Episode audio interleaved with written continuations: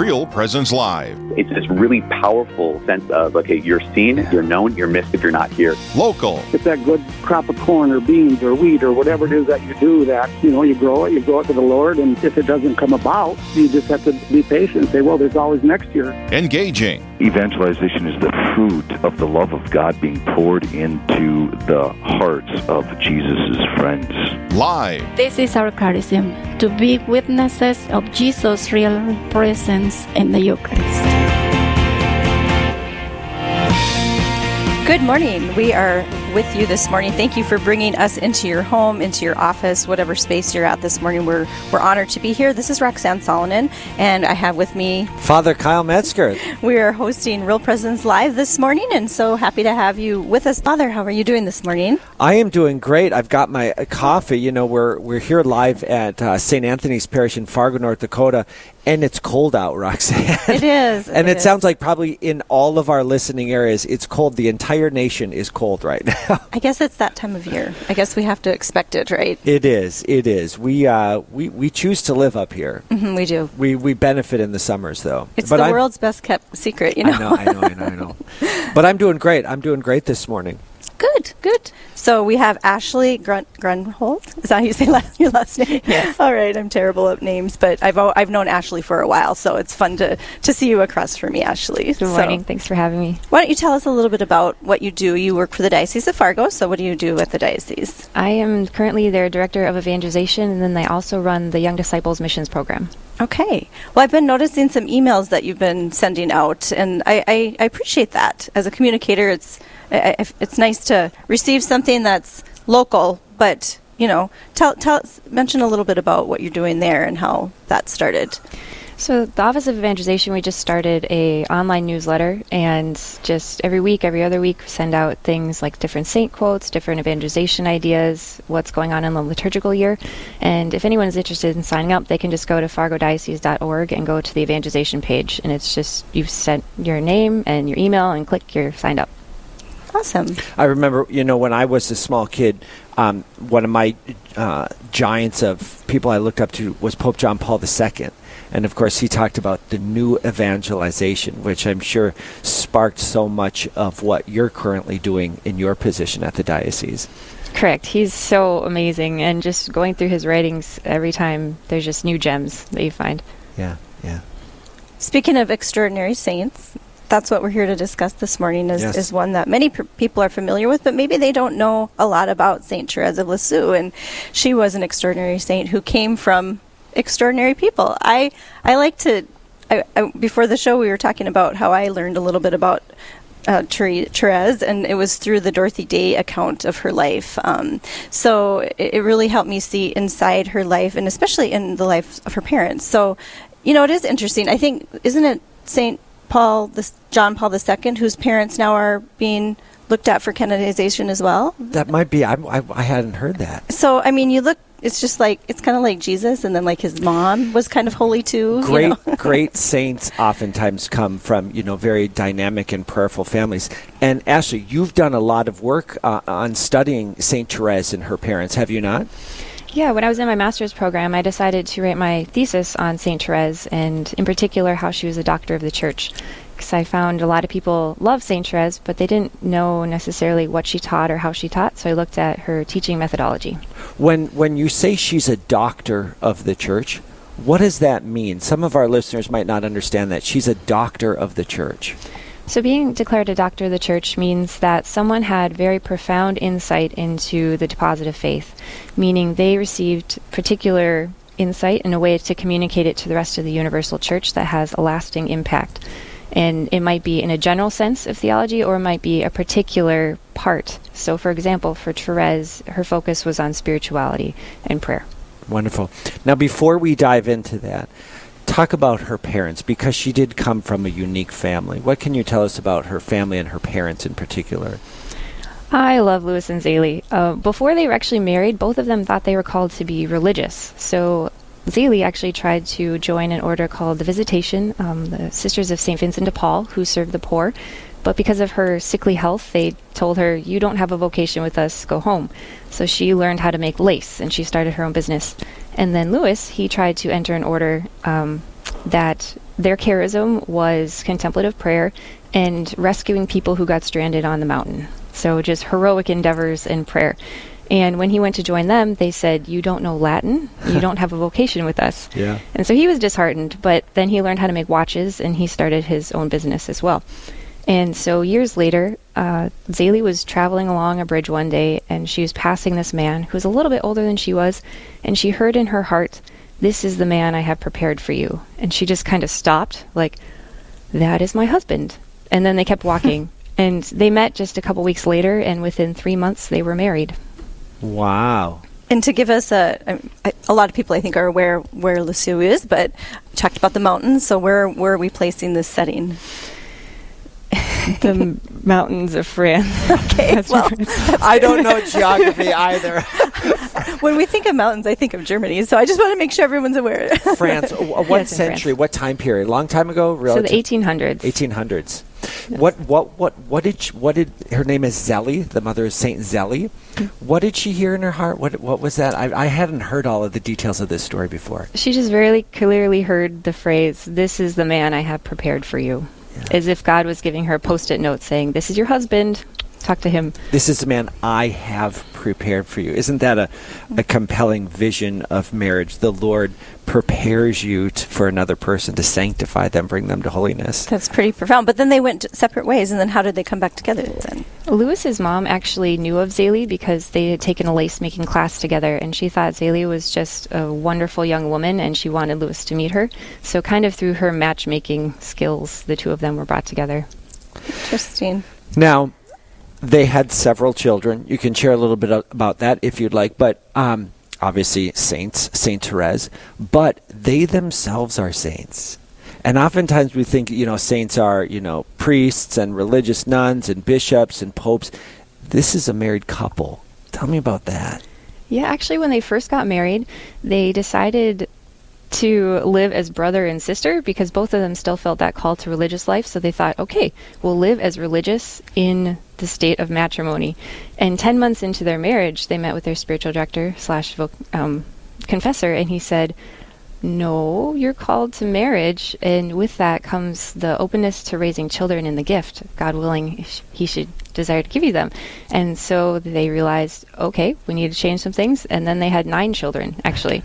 you know, I, I, I remember reading about that and, and how much it struck me. And especially as the conversation of marriage has erupted in our country, I've thought of them and how they kind of thought marriage was about something else. And then their, their spiritual director said, no, actually. Live that vocation in its fullness with all of its Yeah. fruit. yeah. so beautiful. It, it was, it was interesting to kind of make that connection in, in light of today's world too. So Um, a full marriage, nine children, it didn't come without its struggles, right? Yeah, over the years, like, like you said, Father, they had nine children, but actually only five of them made it to adulthood. Uh, three of them died in infancy, and then one actually died when she was about five years old. And then over the years, they also lost other family members, and they were entrepreneurs with their business. And there are ups and downs with owning your own business. There are times where um, Zélie thought she was going to lose her business because there was either not enough work or too much work, and um, over the years, um, they just struggled with that. And then towards the end of their lives, Zélie actually passed away from breast cancer. So Louis walked with her through that process of just grieving the loss of his wife and not being able to help her, console her. I mean, he did console her, but he couldn't heal her, and just being present in that way.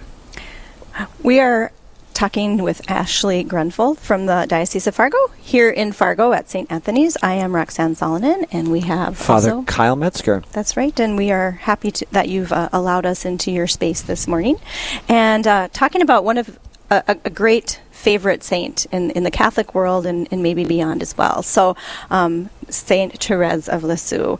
Uh, and I know that as the youngest child, she was the youngest, right? Yes. Yes, that would have been that. That's another part of the journey is losing your mother at such a a significant age when you're you're still needing that maternal touch. So, talk a little bit about how that affected Saint Therese. Well, Zélie passed away when Therese was only about four years old.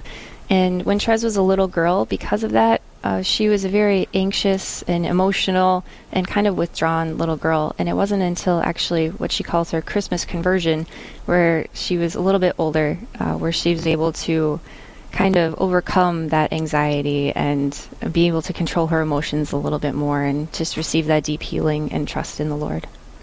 I know another thing too would be the father and having, you know, you talked about him walk journeying through that with her, but at the same time, can you imagine as a dad being left to to parent all girls? that would have been rather hard too.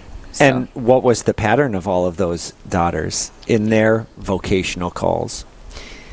Yeah, one interesting thing when Louis and Zélie got married, they said if they have children, they want to raise them as saints. And so they always had a strong desire that their children would become religious or priests, but they were kind of detached of whatever God calls them to. But the five that did survive adulthood, all five of the girls became sisters. Four of them became Carmelites, and another one joined the Visitation Order. I thought about that too, like, wow. But at the same time, was there something going on in society at that time that kind of lent itself to that kind of thing, or was this really just highly unusual and amazing? There was more of a culture of Catholicism in France during that time, but to have all of your children join a religious order was a little bit extreme in the eyes of the community. Uh, they were looking at Louis thinking, What are you doing letting all of your daughters join an order? so let's focus in on their youngest daughter, St. Therese of Lisieux. She's a doctor of the church, as you said. What is her big contribution to the church's theology? Well, the thing that we're most familiar of is the way of spiritual childhood and abandonment to God's providence. So just recognizing that we are God's children, we rely on Him for everything, that He is merciful, that He is forgiving and loving, and we can trust Him with our entire lives. And she's um, she's often known as uh, Saint Therese of Lisieux, or uh, perhaps more commonly, Saint Therese the Little Flower. The Little Flower. Where does that come from? The Little Flower. In a lot of her writings, she talks about, uh, she uses an analogy and metaphor of flowers, of we, we are like flowers in God's garden. Each of us has a particular role, a particular fragrance that we're supposed to share throughout the world. And in her teachings, she would actually use that metaphor to just help her sisters and others uh, religious to just deeper understand different things she was trying to teach them. One of the things I'm just thinking is that you're an, a youngest child. I'm I'm a youngest child in my family. I'm not sure where you fall in your family, but there is something about the youngest child kind of I think, at least my experience, kind of retaining some of that, that youthfulness, that, that child soul, I guess. She was a wise soul, and yet she had this very simple, childlike soul. Like she never really grew up in a way, you know, she did, and yet at the same time, I don't know. I, that it just strikes me as, as her being the youngest, um, that she kind of retained that, that childlike quality. Because I think we're all children in God's sight and it's a beautiful quality to be able to remember that. And your um, your work, uh, Ashley, is in evangelization, and Saint Therese is. Uh, what is she? The patron of a patroness of evangelists, but she's a cloistered Carmelite nun. She's never left the convent. How does that? How do you put those two things together? She was actually declared the co-patron of missions with St. Francis Xavier in 1927, so only two years after her canonization. And Pope uh, Pius XI, when he declared that, he said, So Francis is the one who went out to these ex- foreign lands and proclaimed the name of Jesus Christ. But Therese is a great example for us of how she proclaimed through her writings and through her prayer. So she's kind of the spiritual pillar of evangelization. How she had these great desires to go off to the far side of the world to proclaim Jesus Christ, but God's vocation for her was to be in the Carmelite convent and to just spiritually intercede that way. Oh, I, I discovered St. Therese in seminary and fell in love with this little flower. If people are kind of attracted by her story, the story of her parents, where would be a good place to for them to encounter St. Therese? The most widely known one is her autobiography, or it's called The Story of a Soul.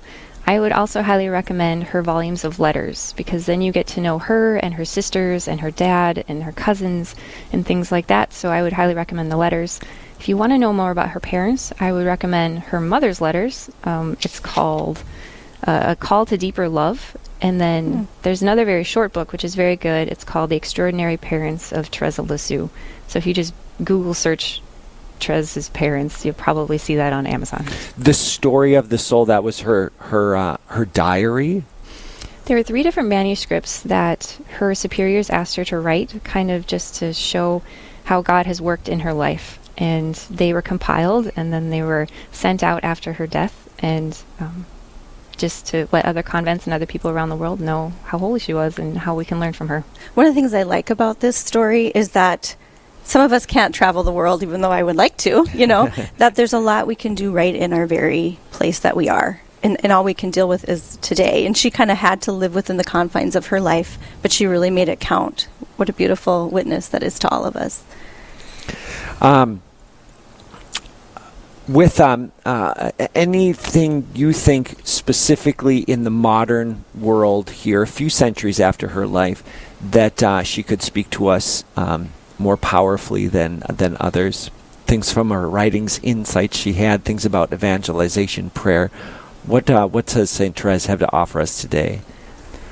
I, I think something that she and actually her parents kind of built the foundations for is that you can become holy in whatever circumstance you are, in whatever whatever comes up in your life, God will give you the grace for that, and just to see God's providence and how He's at work within the little things, and how you can love in extraordinary ways just those through those little things. Well, thank you so much, Ashley. That's a beautiful introduction to a, a beautiful uh, saint that we have, Saint Therese. We're coming to you live from Saint Anthony of Padua Church in Fargo, North Dakota. This is Roxanne Salonen. Father Kyle Metzger. You are tuned in to Real Presence Live, and we will be right back after this message. Stay with us. There's more Real Presence Live to come on the Real Presence Radio Network.